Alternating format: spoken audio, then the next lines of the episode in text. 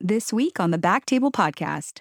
A key point for especially for chronic rhinitis treatment is a good sphenopalatine injection. And that's a, especially important for the cryotherapy because the one pitfall in, in this procedure is the ice cream headache. And and I've had a couple of them and they, they can be pretty bad. And and so you really want to try to head that off. So a good way to prevent that ice cream headache is to make sure you get a good sphenopalatine injection. We talked about that reinforced anesthesia needle. That's a key tool to provide a good sphenopalatine block.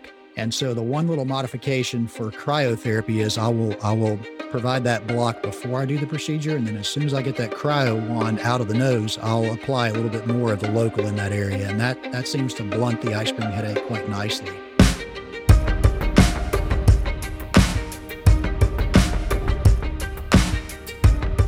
Right, hey everybody, welcome to the show.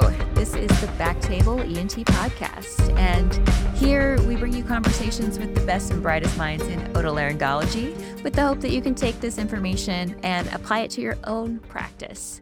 I'm Ashley Agan, and I'm a general otolaryngologist practicing in an academic setting in Dallas, Texas. And I'm Gopi Shah, and I'm a pediatric otolaryngologist at Children's Medical Center in Dallas. We're your hosts, and we're so glad that you stopped by to check out our podcast today. We've got a great show today. How are you feeling, Gopi? I'm feeling actually very fortunate because we have a guest, Dr. Scott Fortune, on our show today. Nice. That's right. I do feel fortunate. he, he was born in Kentucky and raised in Tennessee. He went to medical school and residency at Vanderbilt. And in 1999, he joined Allergy and ENT Associates, a private practice in Nashville, and is still with this group today. He is board certified by the American Board of Otolaryngology and is a fellow of the American Academy of Otolaryngologic Allergy. He is a Center of Excellence trainer for Stryker ENT, and he has hosted peer to peer training sessions for visiting physicians to teach them the latest techniques of minimally invasive office based sinus procedures. Today, he's going to talk to us about office based rhinology. Welcome to the show, Scott. Welcome to the show. Great to be here, longtime fan, and I've finally made my way onto the stage. really thrilled to join you guys today and, and talk about one of my passions. Well, thank you for all the support you've given us. We truly appreciate it and for uh, giving us the chance to have you on today. Uh, we'd love for you to first just tell us about yourself and tell us about your practice. So, as you mentioned, uh, born in a small town in in uh, Kentucky near the Tennessee border, and then I was raised in East Tennessee in Knoxville. I had the opportunity to go away to college in Atlanta, and then found myself in Nashville and arrived here in 1989, and I've never left. And uh, it's been one of the uh, great decisions. Although I've spent a lot of time in the Southeast and, and I finally realized that I needed to broaden my horizons a little bit. And, and along with performing one of these DNA tests that we all do nowadays, I found my roots in Ireland and, and England and discovered another passion, which is travel. And, and we usually enjoy taking trips there to, to find out where we came from. So in my off time, I enjoy travel and, and historical fiction, especially as it relates to the UK or Ireland. That's great. Yeah. Very nice. That's fun. So you're, you're talking us, to us today about office-based rhinology. Tell us, you know, what does that mean? What what does that entail? And you know, how did you find yourself specializing in this? Well, I'm going to go back to the beginning a little bit. So in my training, Vanderbilt was known as a strong program in laryngology and, and head and neck surgery. And we had a, a single rhinologist and we had three residents a year. And that meant that that sometimes residents didn't all get the same experience. And, and I was a little bit on the short end of rhinology. I'll take responsibility for my uh, part in that. But when I entered training, that, that was not a great skill. And by the way, when I finished training, many of us barely had cell phones. We were still completely on paper. So I have, I've seen a lot of change in, in healthcare in my day. And um, we have, over these years from 1999 to now, become digital. We're one practice in two locations. We have three advanced uh, practice providers. We've got four audiologists, five otolaryngologists. The numbers make my head spin. But the the journey to being uh, an office based rhinologist started about five or six years into my career. I had done some sinus surgery and I'd just gotten my allergy fellowship certification. And I found myself in the OR one day doing what I thought was a routine endoscopic sinus case and had the dreaded complication of a cerebrospinal fluid leak.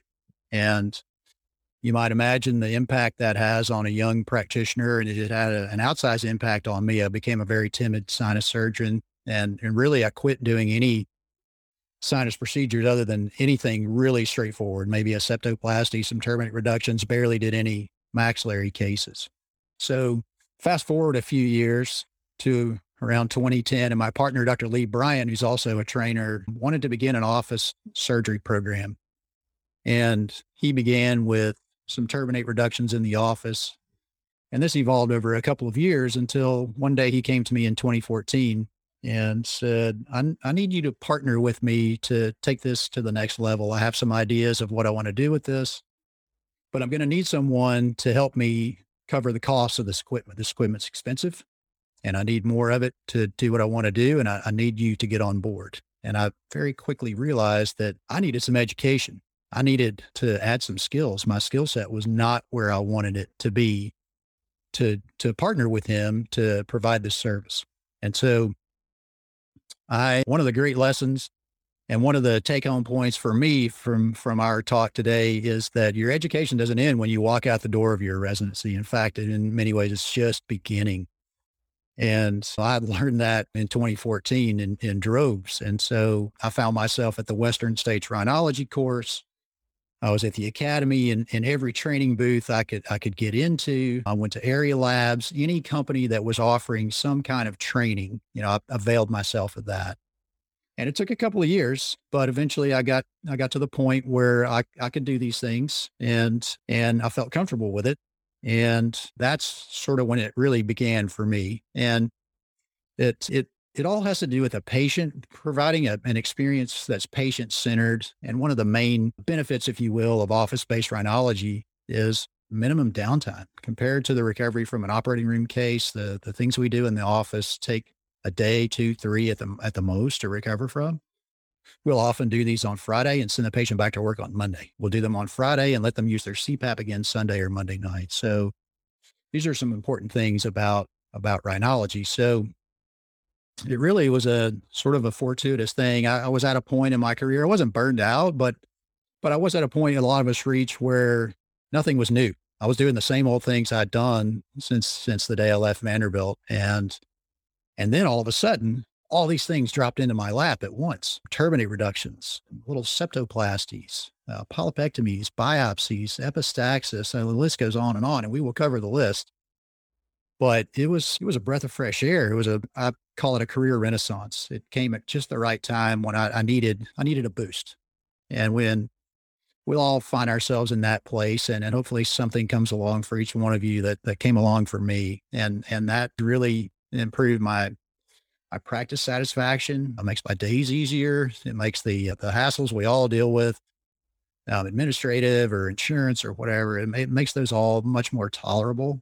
Um, our administrator remarked that that the physician's mood, you know, was significantly different once we started offering this. There's so many benefits of it, and and like I said, if you just if you just place the patient at the center of that, everything will will fall into place for for you. So that's a long answer, but that's an important part of the story. That's awesome. Yeah. No, I think it's wonderful. I love that it was a career renaissance. I mean, how amazing is that? So, what procedures do you offer in the office that you've you know historically have done in the OR? What are, what are, when the patient comes to you, or if anybody comes and say, "Hey, what kind of in practice in office procedures are y'all doing for rhinology?" What what what is the list? So I think what most of us consider, you know, operating room rhinology is septoplasty, turbinate reductions, endoscopic sinus surgery. I think that's a pretty standard list. But if, if you want to uh, talk about office-based rhinology, a, a, good way to think about this is to break it down into what we call the four disease states. And so those are chronic rhinosinusitis, chronic rhinitis, lateral wall or nasal valve insufficiency, and eustachian tube dysfunction. And then I'll, I'll, throw in a couple of bonuses and, and you could lump them under one of these other categories if you like, but, but two other ones are nosebleeds and, and then minor neoplasms. And we'll, we'll go through those in just a moment. My answer to this question would have been a lot different before the pandemic than it is after the pandemic. And so we all know what's happened with that. There's, there's now need for PPE air scrubbers. There's got to be room downtime. You got to do terminal sanitization. You got to have air exchanges. The list goes on and on. And the, these things add time and costs to everything that we're doing. So before the pandemic, the procedures we offered to our patients included limited septoplasties, inferior turbinate submucous resection, course, balloon sinus dilation is a primary procedure that most will offer in, a, in an office rhinology program. We did some limited endoscopic sinus surgery, some anterior ethmoidectomy, occasional sphenoidotomy. Most of our frontal sinus stuff had to do with balloon uh, dilation. But we also did some polypectomies. We started to treat epistaxis. We ended up getting an image guided system to allow us to do a little more complex procedures. And then we did some simple biopsies.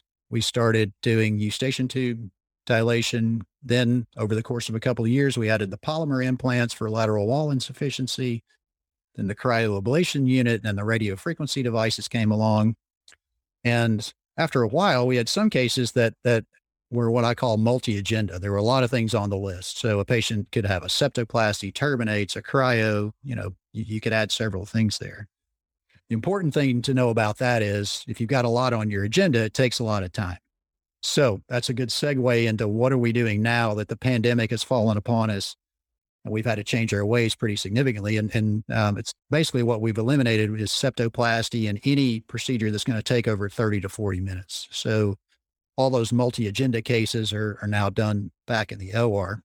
The reason for the 30 to 40 minute window is it takes time to clean the room and for the for the air scrubbers to to have time to recirculate the the air. And there's lots of data out there. I, I know this is kind of a nuts and bolts talk, but and even though we're private practitioners, we read the literature too, and um, and we follow best practices. And there there's there's a lot out there from Stanford and Harvard and the other groups studying this, and and you can go to that literature and find out how to clean the air in your procedure room and how and calculate how long it takes for that air to turn around. And for us, for a procedure room of our size, the the air exchange between the HVAC system and the uh, HEPA filtration system that we installed takes about 18 minutes. So if your procedure takes 30 minutes, it takes the those nursing staff about 15 minutes to clean, and then you got about 18 minutes to let that air clean. So that's that's pretty much your hour. So that has it's had a significant impact on what we do, and it's brought some things back to the ambulatory surgery center or the main hospital operating room that we used to try to tackle in the office. Yeah, that makes sense. You know, as uh, when you're thinking about patients who come in and, you know, may have, you know, any of these conditions that you you mentioned, how do you get a sense of whether a patient is going to be a good candidate for for an in-office procedure? Is yeah, what what does that look like? So the, the if you want to do office-based rhinology, you have to kind of go back to the beginning a little bit. And first of all, it, it, requires a little bit of a change of mindset. You have to start looking for things that maybe you weren't looking for previously. And, and the great example of that is nasal valve. I, I, could probably count on one hand the times that I recognized a, a, nasal valve issue, you know, before we really started to focus on treating lateral wall insufficiency in our office. And and so it, it took me getting into my head that before I walk in that patient's room, I've, I've got to at least be thinking about this as soon as I read the history.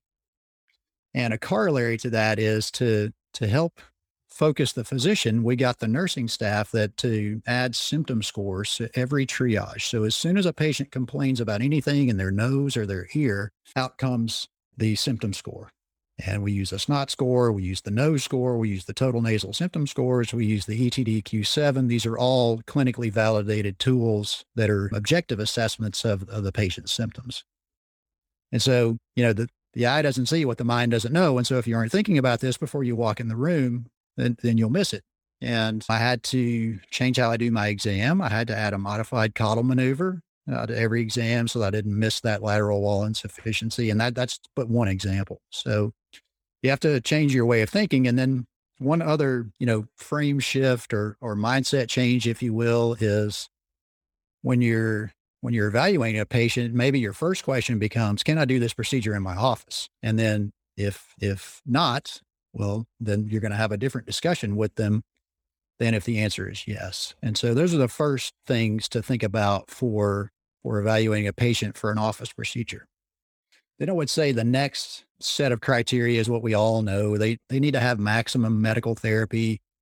You know, the first thing you're going to do for a patient is not operating on them for for whatever symptom they walk in with. You're going to want to make sure they've they've you know tried whatever your definition or or your peer's definition of maximum medical therapy is first, and then you also want to make sure their workup's complete. So if you're considering balloon dilation for sinuses, you definitely want to have some imaging on hand. You want to know if there's any complicated anatomy, any, anything you might anticipate during that procedure that can make things difficult.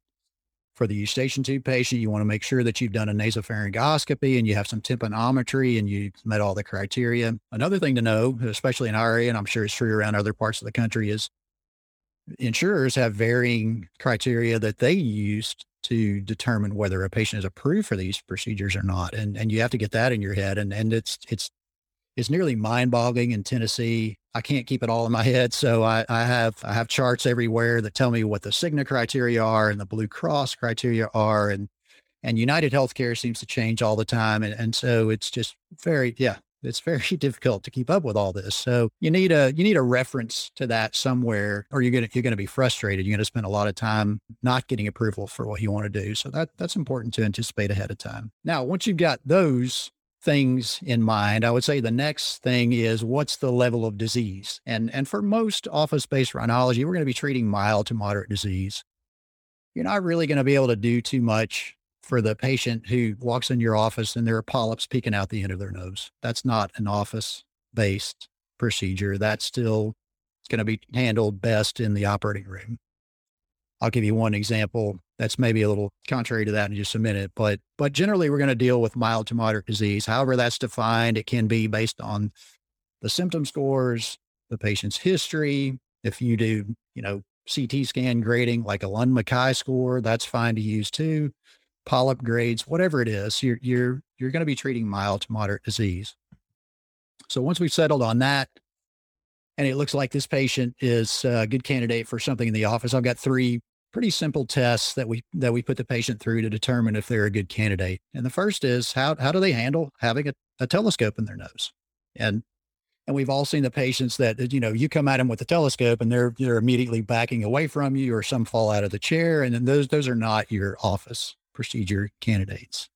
Yep. Another, yeah, another another good one is to ask them how they've done with invasive dental work. You know, if they can handle these deep cleanings and fillings and crowns and, and things that dentists do to people in their office, chances are they're going to be able to handle, you know, what you might put them through in your your office-based rhinology procedure. And then the third one, and I, uh, sometimes this is the one that trips people up, is you got to tell them, you know, when we're doing things in their nose, they're going to hear it it pops and it crackles and and there's sounds of the devices inflating and so forth and and uh, sometimes that's the one where the patient's eyes are rolling back and you're like okay well we're going to be doing this one in the OR then. So um, so those are three simple tests you can use to to sort out on the front end who might be an office candidate or not. I will say it's it's a pretty good set, but it's not it's not foolproof. Some get through those three, and and I was going to ask you what percent do you feel like you have to yeah. abort? I haven't had to abort too often. I have one. I have one flight attendant who needed balloon sinus dilation and and eustachian tube dilation because she was just miserable every time the plane took off and landed. You know, she's her face was hurting and her ears were excruciating, and and um and she made it through all three of those tests. But the first time we did anything or no, she sat sat straight up in the chair and vomited all over the uh, procedure chair, and we weren't quite ready for that. So things can happen, and yeah. And in just a minute, when we get to anesthesia, I'm going to touch on this again. But but one thing you've got to be ready for in an office based procedure is what if things don't go just quite right?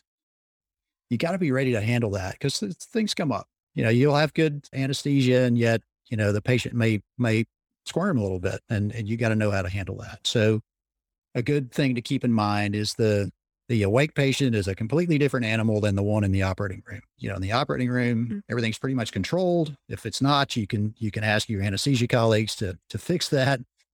But in the office, it, it all falls to you to to troubleshoot that. So you need to anticipate that, you know, before you before you do any office procedures.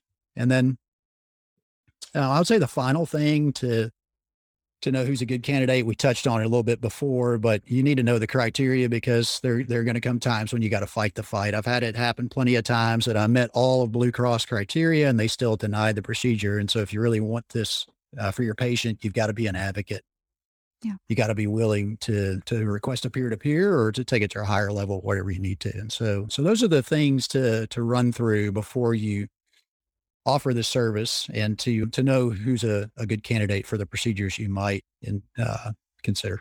What's the youngest age you would do? I mean, any adolescents or teenagers? that y'all have done, or is 18 kind of the standard? I don't know the age range of what your of what the practice sees or what or what you see, Dr. Fortune, but so the first thing I would say is, you know, make sure you're you're aware of what your state regulations are. It, may vary from state to state. This is true for age or anesthesia or any of these things. And in Tennessee, generally 18 is is a, a, good number to hang your hat on. I will say that you know so my partner a lot of times has you know late teenagers 18 and 19. My actually youngest patient was that flight attendant. She was 21. So okay. I've not had a lot of uh, teenagers that needed an office based procedure. Number one, but but number two, that age group you know it can it can go either way. Some are some are pretty tough. Some you know, some just the talk of it, you know, you can tell by the look in their eyes that they're not going to be doing anything in your office other than talking to you. So, right. so it sort of depends on the patient, but I would say they need to be at least 18 or 19 before you consider it.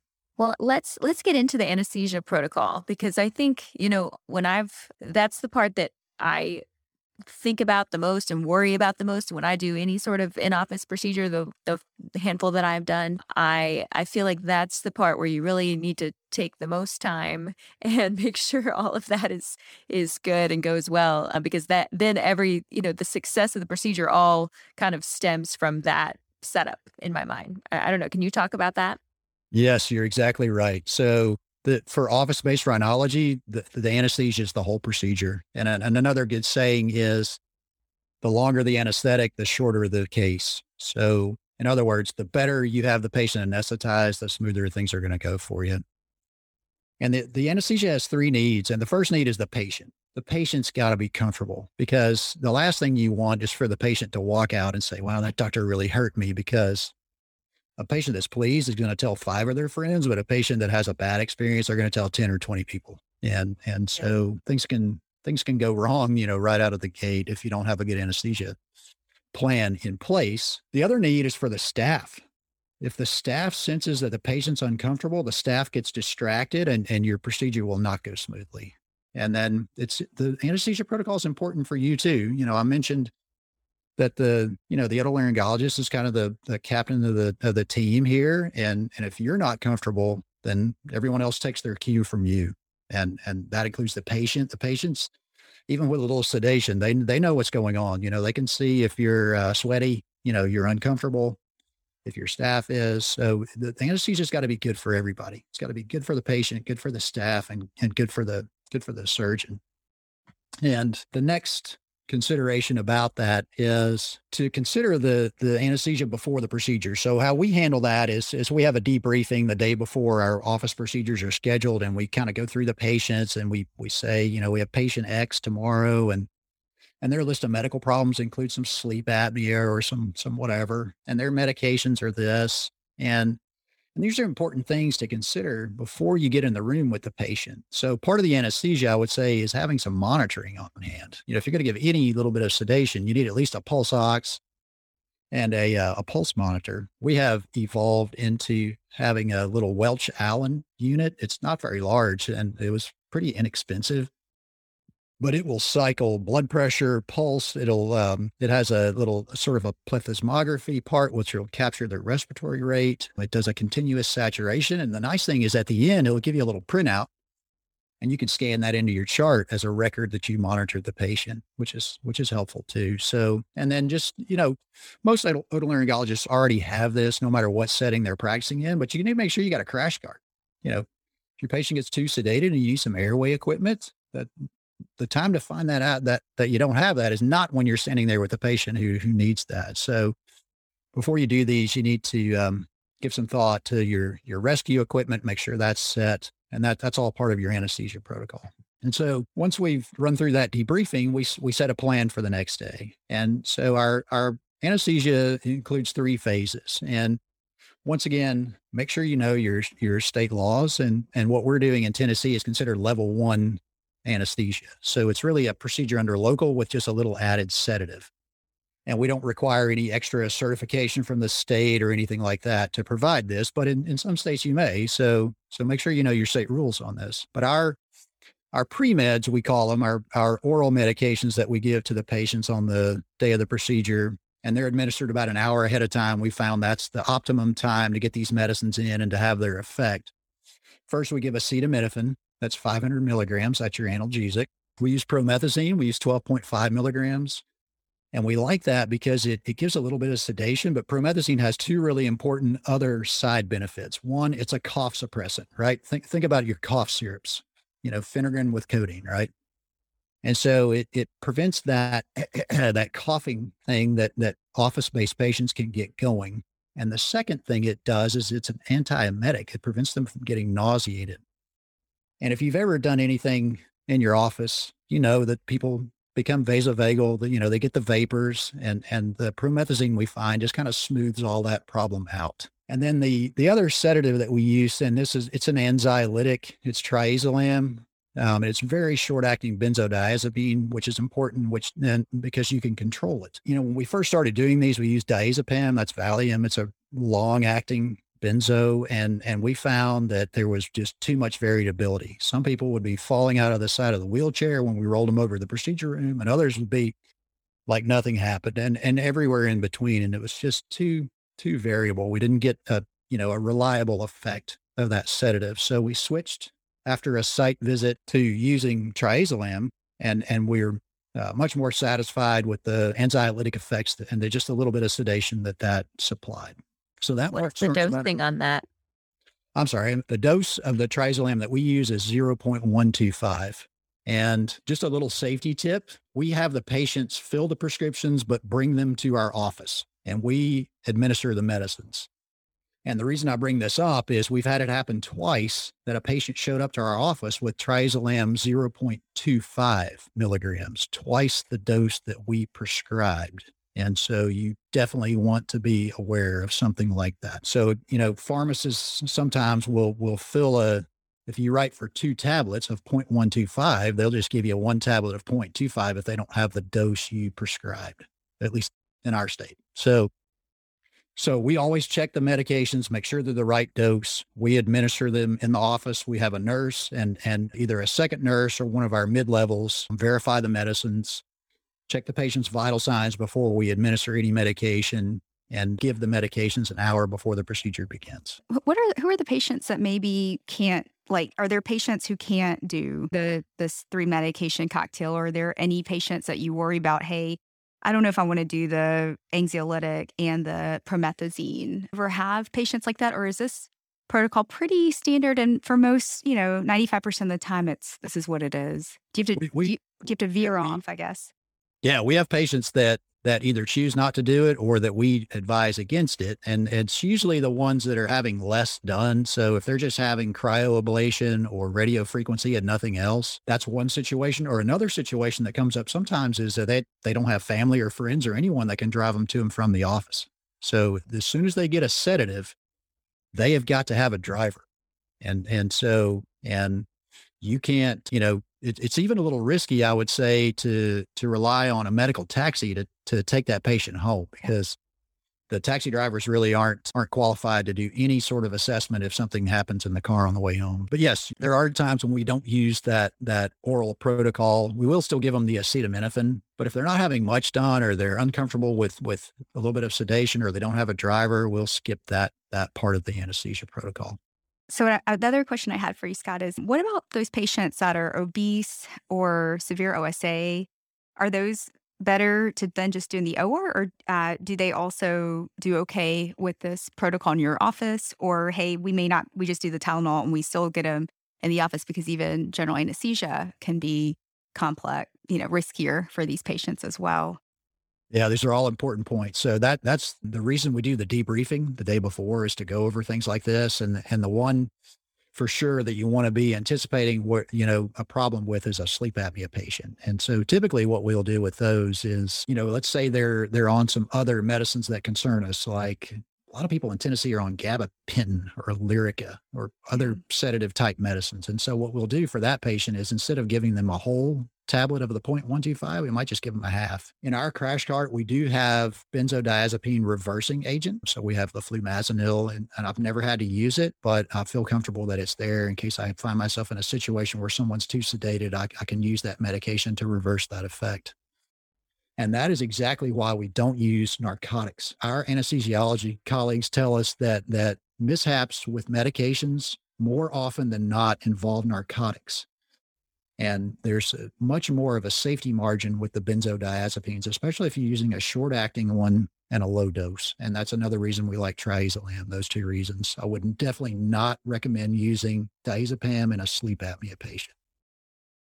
Uh, because if nothing happens in your office, the, the effect of that medication is going to last for hours after you release that patient home. And that, that, that's where things can happen is once they leave your office. So the triazolam is short enough acting that by the time they've had the medication on board an hour before the procedure and, and have gotten through their 30 minutes of the procedure, and then we observe them for another 20 or 30 minutes afterwards, you, most of the medication effect is, is gone by then. So it's, it's that short acting. So the um, triazolam you know, is uh, gives you a, a, good margin of safety. Another one that a lot of people use is lorazepam. That's Ativan. It's a little bit longer acting, and so if you're going to use that one, I would definitely recommend you go at the lower end, 0.25 or 0.5 of that one. I would not use one milligram. That's I think that's too much, and it'll last too long. But you bring up a good point. So yeah. So you've they've come the patients come in and you've you've given the medicines and now take us through the I assume there's some you know topical anesthesia preparation what, what do you yep. do for that? Yeah. So the first phase was the oral sedation, which we've covered pretty well. But the second phase is the topical anesthesia. And, and the first step of that is just what you normally use for any scope procedure in your office. And, um, you know, we had to change that a little bit too for the pandemic. It used to be spray. Now it's all about cotton. And so our, our topical gets applied uh, by the nurse on some cotton fibers in their nose and in sort of the holding room before we move over to the procedure room and the topical begins about 15 minutes before the scheduled time. So about 15 minutes before we want to start. So let's let's say our first procedure of the day is going to be 7:30. About 7:15, we're going to go in the in the pre-procedure room and we're going to apply the the cotton. And for us, the uh, topical that we use for scopes is it's 1% lidocaine with 1 to 15,000 epi. And that's a mixture we started with a long time ago and we just sort of stuck with it. It's it's pretty good for basic endoscopy. That alone would not be enough to to do any of these office-based rhinology procedures. So the second part of the topical starts when the patient gets in the procedure room. And that's when the physician enters and, and we'll start placing pledgets. And what we use is a one-to-one mixture of 4% lidocaine and 1 to 1,000 epinephrine. And that is a potent epinephrine, which is another reason you want to have that monitor handy, that pulse ox or, or that little Welch Allyn unit that I was referring to earlier. So most are going to tolerate this pretty well because you you've pre-decongested them with your with your regular topical solution. And we actually have the patient bring some Afrin too. So right when they go into the procedure room, we'll squirt their nose with Afrin, and that's another way to get some decongestion, which which prevents the systemic absorption of the epinephrine. So once we have the once we have the second round of the topical in the nose, we'll wait about 10 minutes and then we'll start the third phase of the anesthesia, which is the injections. Our injection is 1% lidocaine with 1 to 200,000 epinephrine. And we like that because it gives good vasoconstriction and it gives excellent anesthesia, but it doesn't give palpitations. So the, the epi is just a little bit more dilute in that injection. And so the patient doesn't feel as if their heart's racing. And and that is, if, you know, if I've seen one thing that patients complain of, depending on your your uh, local, it's the palpitations. So they they definitely feel the one to one hundred thousand. I've never seen pulse rates get you know above ninety or hundred once I inject, but the patients definitely notice it. So when we changed to one to two hundred thousand, uh, we all that went away. So I guess, and you're debriefing the day before, along with the OSA and the sedation, your cardiac patients. So like hypertension, coronary artery disease may play a role in any changes of your topical injections or whether or not you decide to keep them in the office versus go to the OR, would you say? Yes, that's that's true. So those with the cardiac history, we're going to stay on the low end of injection. I, I find that I, typically for what I'm doing, I, I, don't need more than than anywhere from four to six mLs of injection total. That's including both sides, and that that usually keeps you below a threshold where any cardiac events might happen. But if, if you've got a, a patient with a pretty serious cardiac history and then they're a risk for general, you know, general anesthesia, uh, and you want to do this in your office, I might recommend you have that monitor unit because at least the Welch Allyn thing has a you at least have one lead of uh, you know of ECG tracing on that. So and the the sedative protocol we talked about is not so much if the patients are completely out. So if they're feeling something, they can tell you. The one thing, because okay. I do a lot of kids, so the volume matters in terms of, you know, weight based dosing. I like using the 1cc TB syringes, uh, not the needle, but the syringes. And it helps yep. me, you know, inject nice and slow. And I can get where I need to go just at that one, you know, root of the turbinate, middle turbinate. And it's a nice, slow diffuse without me feeling like I, I'm putting in two, you know, one and a half, two cc's at one site. Do you use certain size syringes? Or is it just a 10 or 5? Does that matter to you at all? It does matter. You, you hit two really important points. One is low volume. You don't need a lot. But the second really important point that you said is slow diffusion. So if you infiltrate slowly, you don't need as much volume. If you infiltrate slowly, you don't get all that sort of back blow onto your scope or that extravasation out into the nasal cavity and into the nasopharynx, which doesn't matter that much in the operating room, but it does matter in the office. You don't want that stuff running down the patient's throat because as soon as it does, their throat gets numb and then they start the or the doctor, I can't swallow thing. And you definitely want to avoid that. So a low volume, slow infiltration is really important. And and I've I've sort of evolved to where I, I don't have an office and an OR protocol anymore. I just have a protocol. So I do these the same no matter which which side of service I'm in. And the one piece of equipment that's really helped us with this is the reinforced anesthesia needle. And if you're not familiar with this, I just ask your Stryker rep to bring one by sometime. It's a really great device. It's and it's low cost. It's it's a modification of a spinal needle. So I found two things with a spinal needle. Either it was so big and the needle was so sharp that all my local was just running out of the out of the place I was injecting it and going everywhere I wanted it to, but but the site I was infiltrating. Or if I used a smaller spinal, it was so floppy, I never could control where it was going in the nose. And then the, re- the RAN, the reinforced anesthesia needle, takes care of both of those issues. So it has a, a 21 gauge shell, but it's got a 27 gauge tip. And it's it's at the end of the needle. It's it's got about three or four millimeters to allow you to get in that submucosal plane, but but it won't allow you to go any deeper. And so what this does is it, it allows you to do that slow infiltration and it prevents all the extravasation. So you're not getting blowback onto your scope. You're not getting a leak of the anesthetic solution that's going to run down the nasopharynx and anesthetize the, the hypopharynx. And it gets you in the right plane to do that slow, smooth, low volume infiltration that, that you mentioned. So that, that device has really a, been a game changer for our office procedures. And if you're not using this device, I would really highly recommend you take take a serious look at it. While we're on the topic of equipment, can you talk to us about some other, you know, tools that you have that are you feel like are important to you know, the success of being able to do these in-office procedures? Yeah, so I always start the with the basics, and the, the first basic for this is good visualization. So you need you need some good telescopes, and if you can, you need at least 4K resolution. We were lucky. Our one of our surgery centers was changing endoscopy equipment, and they they were just going to throw away a 4K monitor. So we were like, "Hey, we'll we'll take that off your hands." And so we purchased it from them at a fantastic used price. And that that's been our workhorse ever since. we've had that piece of equipment now for about four or five years. So if you can do something like that, it'll really put you in the right path. You know, having good visualization is so important. You got to be able to see what you're doing to to do it well. In terms of scope size, do you find that you do most of these with a four millimeter or a 2.7 since they're awake and you don't want them to feel as much, but it's smaller and so things get blurry faster? So the the scopes we use are more pediatric size. It gives us a little more room to maneuver around in the nose. And nowadays, I think from most scope providers, you can get a, a wide field view. So even if you're using a, a three millimeter telescope or a 2.7, as you mentioned, you can still get a view that's equivalent to a four millimeter. And once you get a four millimeter scope in there, it's surprising. Even with a patient decongested, it really limits your degree of freedom. So if you can use the lower profile scopes, I'd really recommend that.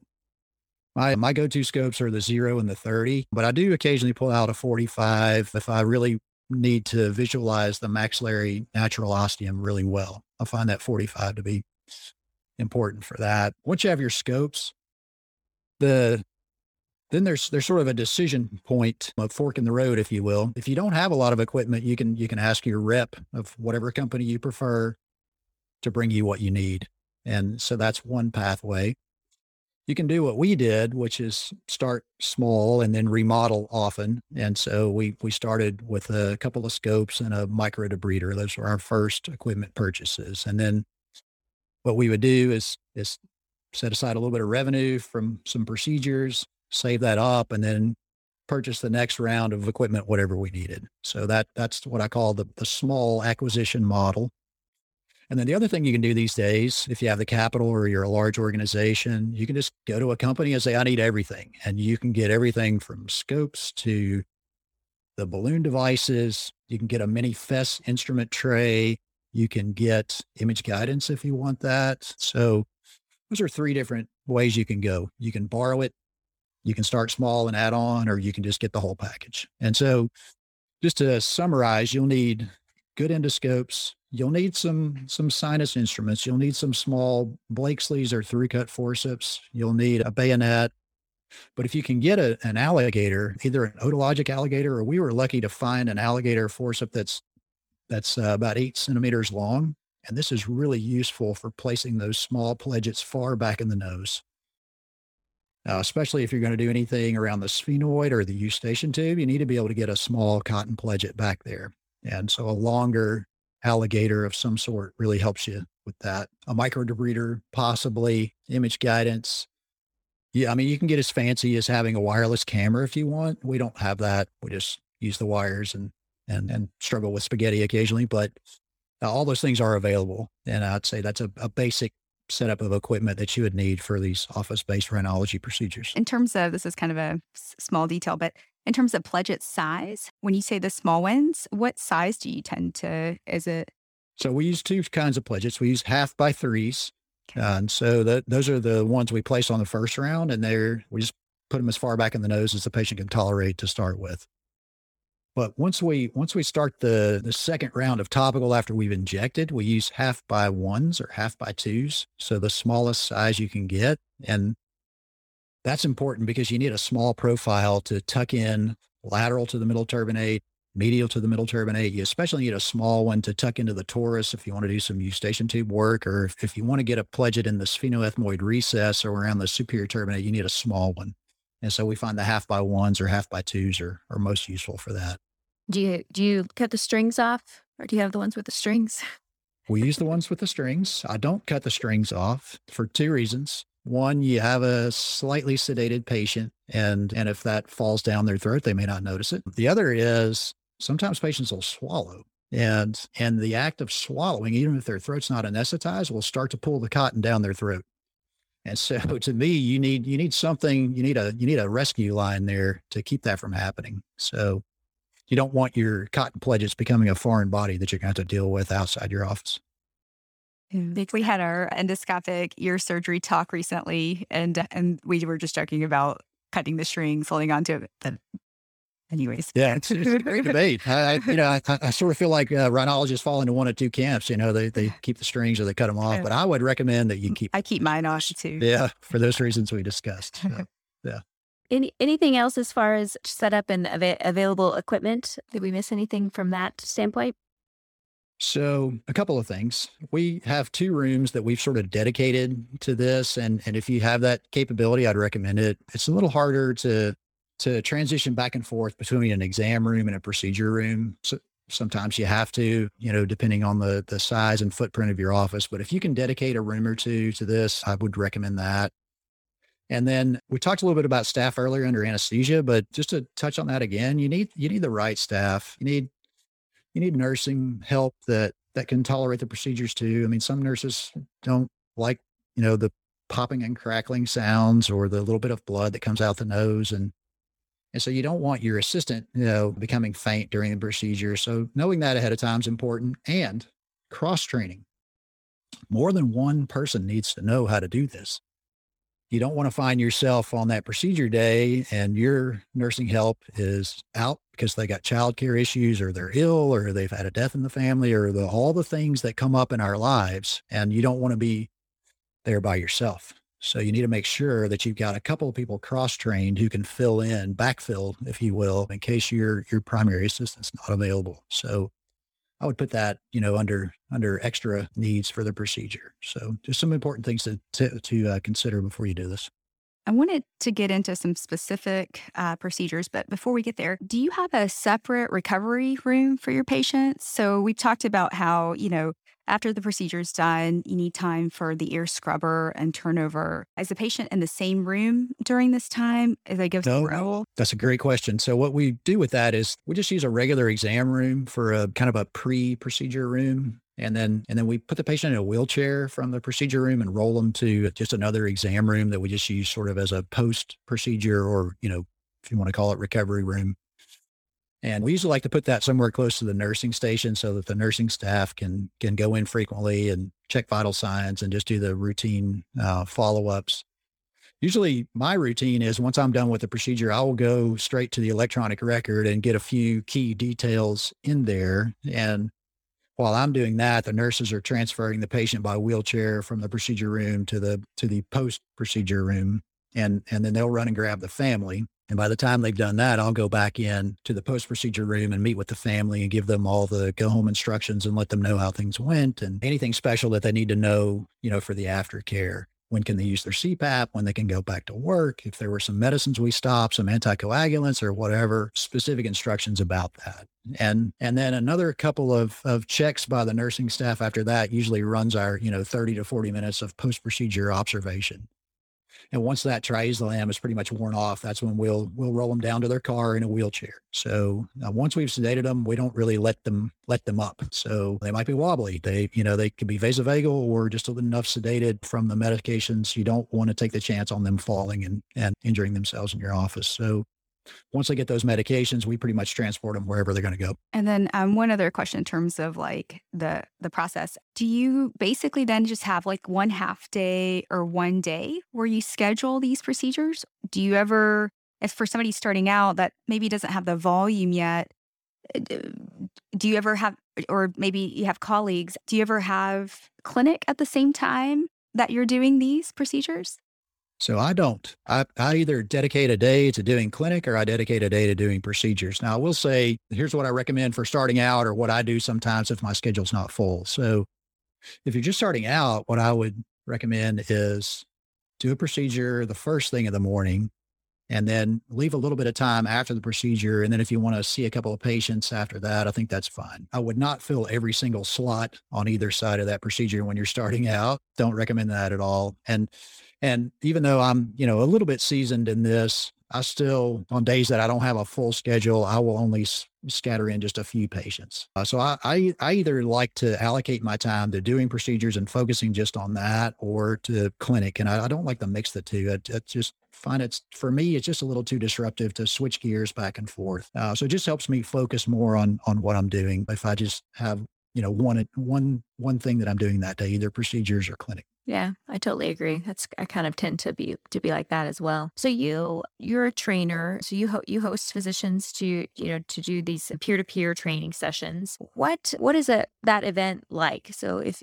you know, can you tell us more about that? Yeah. So the the event starts when a a field rep identifies a physician client who's interested in in doing these procedures and and wants to learn more. And so uh, all this happens behind the scenes away from me, but there's a, a sort of a matching process for what what level that that person who wants to come for the visit is at, and then they match with a trainer across the country. And so a lot of the folks that come to see us are ones that are just starting out or have done a little of it and just start and want to get a little more comfortable or see what the next level is. And so our our practice is is geared nicely to that level. We're not a sinus center you know, all of us that do these are just comprehensive otolaryngologists. We do everything else. We do tubes and tonsils and sleep apnea and tons of allergy. And I do want to circle back to the allergy point later. But so once the once the client is matched with a, a program, um, then a date is set for the visit. And we usually like to do these on a Friday to minimize the disruption to that that visiting surgeon's schedule and family activities and this sort of thing. So it's a it's kind of a three or four step event. So they will usually come in Thursday evening. So that way they can work most of Thursday and not miss time that day. And and Thursday evening is is what we call hospitality. And so we usually like to get together just over an informal dinner and and usually the discussions are where are you what what is it you're trying to get out of this visit here's what's on our agenda tomorrow how can we tailor this to to what you want to get out of the visit so we spend a lot of time sorting that out and then the next step in the visit is the actual um, day of the procedures and so we've different different uh, COE sites center of excellence sites will do this differently but the way we handle it is we have set up a little slideshow. So as soon as the, the physician comes, they meet in our break room and we have a kind of a video set up in there and a little bit of a slideshow about the equipment, the anesthesia technique, all these different things we've talked about so far. And we run through that. The next thing we'll do is pull up the list of procedures and I'll usually just go through with them the patient's history, what workup we've done. We'll look at the imaging together all those normal steps that you you would do yourself leading up to a procedure. And then they will come in with us during the during the procedure and they will we have our, our main room that we do this in is is arranged so that that they can stand in one corner and see everything. So we have the room kind of set up around around the opposite corner where all the video monitoring is and and we actually have a, another screen that'll display the the video and if we have image guidance going they can see that easily. They can they can get their eyes on the equipment. We have the assistant situated in the room so that they can see um, what's happening there and and some physicians will bring their nurse with them and some will also bring their administrator and there's an experience we provide for them too. So the the nurses meet with our nursing staff and run through that and and while we're doing the procedures with the physician the administrator will meet with our administrative team and learn about billing and coding and all those things so we try to touch on everything, you know, that's needed to set this up. And then there's two more steps after this is done. So after we're done with our procedure day and our teaching and so forth, we like to have a another sort of hospitality thing. We try to go to lunch and and just debrief. So what questions do you have? You've seen a lot. You know, does this apply to you? How might you start this? Where do I begin to get this equipment? All that. And and we leave them with a, a packet that that answers all these questions. It has our anesthesia protocol. It has the, the equipment master list. We just try to go through everything with them again. And then the, the fourth phase actually happens after the visit. So once the, once the physician's back at their practice a few weeks later, we try to get them to get back in touch with us with a phone call or email or, or text or whatever to say, Hey, how's it going? What can we do to address your concerns? How can we help you take the next step? And so that's pretty much how we how we handle a, a peer-to-peer visit. And there's a lot of different types of learning and they're all valuable. But I, will tell you what, I learn just as much from these visits as the visiting physicians do. I, I learn what challenges they have and and how they handle them. And I, it's helped me more times than I can count in my practice. And um, just peer-to-peer exchange and networking, I've found to be so valuable. That's that's my favorite part of this this whole thing. And I, I know, you know, I know you guys are academician, academicians and you might take this for granted, but one of the definitions of doctor is teacher. And uh, while I don't teach residents, I do teach my patients every day and I, I do teach my nursing staff, but I was missing one little piece of the puzzle. And that was teaching physicians. And that has really brought my career, you know, to a level I, I never anticipated. It's been uh, extremely satisfying to be able to impart what I do and and then have physicians see me somewhere down the road and say, hey, you know, we took back what you taught us and we've done this and we've made it better in this way. And and um, that's uh, that's a really important part of of this peer-to-peer teaching, I think. So yeah. That's awesome. Yeah, I, I would totally agree that teaching is is my you know passion for sure and, and it's just one of the most um, rewarding things because I, I think it you know you're you're basically what what you're doing is being carried forward and then and then exponentially kind of you know passing on and down and that's pretty powerful to think about so. Yeah we stand tall on the shoulders of those that came before us and and um, we have been lots of places and visited lots of practices and we, we've modeled ourselves after you know, what we thought was the the best from here and there, and and um, and then that's uh, spread out around the country, and it's a big family. That's what I tell people. You know, once once you've been to visit us, you're part of the family. You can always get back in touch and and tell me what's good, what's bad, what do I need to do better. You know, when someone comes to see me the next time, or what did I do well the last time. That's all an important part of it. Yeah, there's a lot of growth for sure. So, Dr. Fortune, what is a procedure that's a good one to start with for somebody trying to incorporate office based rhinology in their practice?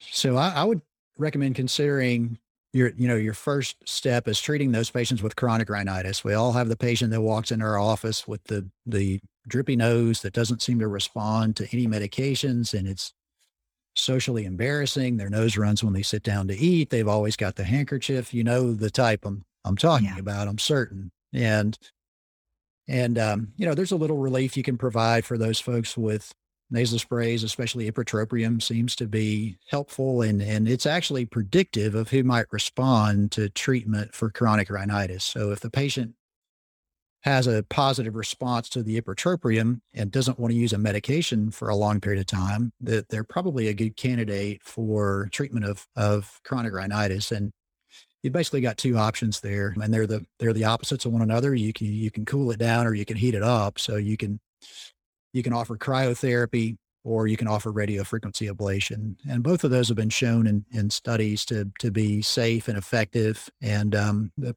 the percentage responses, you know, in those studies are typically above seventy percent. So a good rule of thumb for procedures for chronic rhinitis is about four out of five are going to improve and improve for some means they don't need the nasal spray, but it's important to set a good expectation for patients. Some will still need the nasal spray even though they don't need it as much. And that that's a nice subtle distinction to make for your patient. But let's let's just assume that you've done the workup, you've provided that prescription, they've come back and they've said, "Yeah, I improved a little bit on the ipratropium, but I don't I don't want to use this medication for the next months, years, my life, whatever." Then you might offer to them a procedure to try to minimize that. And so chronic rhinitis is a good starting point because there's not a lot of equipment needs and the procedures are fairly straightforward. And I find that that the either the cryotherapy wand or the radio frequency device is low enough in profile that you can often maneuver some septal deviations and things like this and not have to address that also. So that's an important point. But for for the cryotherapy or radiofrequency patient, I will offer them the option of having the pre-medications or not. So we we talked about this a little bit earlier. This is a patient where a lot of them want to drive themselves to and from the procedure because there's essentially no recovery time. I mean, they could have it and go back to work the same day if they wanted. So this this is one situation where I often find myself not giving them the the oral sedation medications and it's it's quite possible to get them comfortable with the anesthetic protocols we described earlier for this. So let's assume that they want to do that and, and they're going to do it without the pre-meds. The process is still the same. They're set up on a procedure day. And so they will come and they'll still get their acetaminophen an hour ahead of time. And then 15 minutes ahead, they'll get their first round of pledgets Shortly after that, they'll get their Afrin spray. Then they're moved over to the procedure room, and then they get their first set of the the long pledgets that we discussed with the lidocaine and and uh, epi mixture. And I've altered my technique just a little bit, and I, I want to tell you why. So what I what I used to do at first was to take the pledgets out, inject the left side, put the pledgets back, take the pledgets out of the right, inject the right side, and put the pledgets back. And not so much for for chronic rhinitis, but for some of the other procedures, what I found in doing that was by the time I got back to the right side to finish things up, the anesthetic was wearing off. So now what I will do is take the pledgets out of the left, inject, put the pledgets back, wait about three, four, five minutes, and you got to figure out what you're going to do with those few minutes. Because when you're not doing anything, they're the longest three, four, five minutes of your life. And then I will take the pledgets out and do the procedure on the left side and then repack that and then go and inject the right and do the procedure on the right. And and doing that, I've found that I, I avoid that you know anesthetic wearing off problem. The a key point for especially for chronic rhinitis treatment is a good sphenopalatine injection. And that's a, especially important for the cryotherapy because the one pitfall in, in this procedure is the ice cream headache. And and I've had a couple of them and they, they can be pretty bad. And and so you really want to try to head that off. So a good way to prevent that ice cream headache is to make sure you get a good sphenopalatine injection. We talked about that reinforced anesthesia needle. That's a key tool to provide a good sphenopalatine block. And so the one little modification for cryotherapy is I will I will provide that block before I do the procedure. And then as soon as I get that cryo wand out of the nose, I'll apply a little bit more of the local in that area. And that that seems to blunt the ice cream headache quite nicely. If you do get one, um, just have some hot liquids on hand. That's another good way to manage an ice cream headache is to give the patient some hot coffee or some hot tea. And so basically the reason it happens is you're you're applying you know cold treatment to a branch of the trigeminal nerve and and we all know from anatomy how big the trigeminal nerve is and we know how much substance p and other toxic things it can release and, and start the whole headache process. You've seen this with your migraineurs and, and so forth and and just knowing that and and respecting that and, and providing a good block before and after will will keep you out of trouble with that ice cream headache. But that that's one pitfall to to know about and to anticipate and to try to avoid in cryotherapy. The the ice cream headache's not such an issue with radio frequency. The trigeminal nerve is not so sensitive to heat that it seems to create that same headache issue. But once you've chosen your your technique, you can uh, maneuver the, the device back into the sphenopalatine area and for either one, the, the cryotherapy balloon, which is you can get from Stryker, or the RhinAer wand, which you can get from Aerin Medical, the device goes back right over the sphenopalatine area, and then you apply the treatment. And with the cryo wand, your, your treatment time is 30 seconds. And then you need to let the wand sit where it is for 45 seconds because if you pull it straight out, you're going to pull out a large piece of mucosa with it. Uh, the cryo wand cools off to such a temperature that the, the balloon device freezes to the tissue for a moment. And so to, to allow that to release, you need to give about 45 seconds. And you'll know when you can take the wand out because all of the frost will be gone from both the balloon and from the mucosa. And then what I'll do at that point is just give the balloon a, a slight little wiggle. And if they're, if it's not stuck at all at the mucosa, you can take it out. The, the radio frequency device treatment time is 12 seconds. And once the once the wand has gone through a full cycle of treatment and cooling, uh, which lasts that 12 seconds, you can take it straight off of the mucosa. So that's another little uh, slight subtle difference between the the two procedures. A final difference is the the uh, radio frequency wand can be used to to touch the posterior aspect of the inferior turbinate a little bit. So it, it does have one advantage over the cryo wand in that you can treat some nasal congestion at the same time by using it to apply a little bit of that radio frequency energy to the mulberry tip or the posterior part of the inferior turbinate. And the patients get nice relief of congestion from that. I would say with the cryo wand, a lot of my patients come back telling me they can breathe better. And so I, I have a suspicion that the the cryotherapy ablates a little bit of tissue around the middle turbinate. And if you go back to your um, nasal physiology, which we all want to forget, but uh, about a third of the airflow goes through that middle meatus right over the middle turbinate. And so if there's a little less tissue there, the patient sense a little little easier airflow. And so even my cryotherapy patients often will come back and say, you know, I, I breathe a little better since you did this for me. So that's a benefit that uh, you can look for. I don't tell my my um, cryotherapy patients too much about that on the on the front end, in case they don't get that that result. But but I do often see it, and and if they bring it up afterwards, I'll I'll tell them some about it. So those are some differences with those two procedures. That's a nice starting point. I would say that all that together once the surgeon gets in the room is about a 15 or 20 minute process and, and most of that time again is the anesthesia. So the actual treatment times for those, as I mentioned, are pretty short. Um, so the active working part is is pretty limited, but you want to be patient with that anesthetic. Make sure your patient's comfortable. Do all those things that we talked about to avoid the ice cream headache. And what I will do from there is to have them both. I'll I'll have them just use a lot of saline. If I did quite a bit of radio frequency, sometimes they will crust, whereas the cryo patients don't crust very much. So for radio frequency, I'll have them use a little bit of mupirocin ointment in their nose, especially at nighttime, maybe one other time a day. And for both, I'll see them back in about five weeks. And the reason for that is the the physiology of the procedure is that the sphenopalatine nerves are injured by either cold or heat, and it takes time for for the uh, degeneration of that nerve to go back to the first order first order ganglion, and that process takes about about four weeks on average. So if you wait about five weeks to see them back, you're going to have a pretty good idea of what result you're going to wind up with. And what we will do is have them come back. We'll have them tell us their history. We'll examine their nose and we will do that symptom score because sometimes the patients don't realize, you know, what difference there has been in their, their pre-op and post-op symptoms. And that symptom score is a nice way to say, well, you know, you, you had this before the procedure and now you know now you're down to this level that's a that's a good objective measure of your response to the treatment. Right. Lots and lots of good advice. Thank you so much. Any any parting words um, for our listeners? Yeah, a couple of things. Um, one has to do with the all we've talked about today, and the other has to do with my academy roles. So the first is you're you're never too old or too far in practice to learn these techniques we've talked about today. You can be fresh out of training, and I, have trained those at the academy meeting. We will typically be in the one of the equipment provider booths to uh, train people hands on.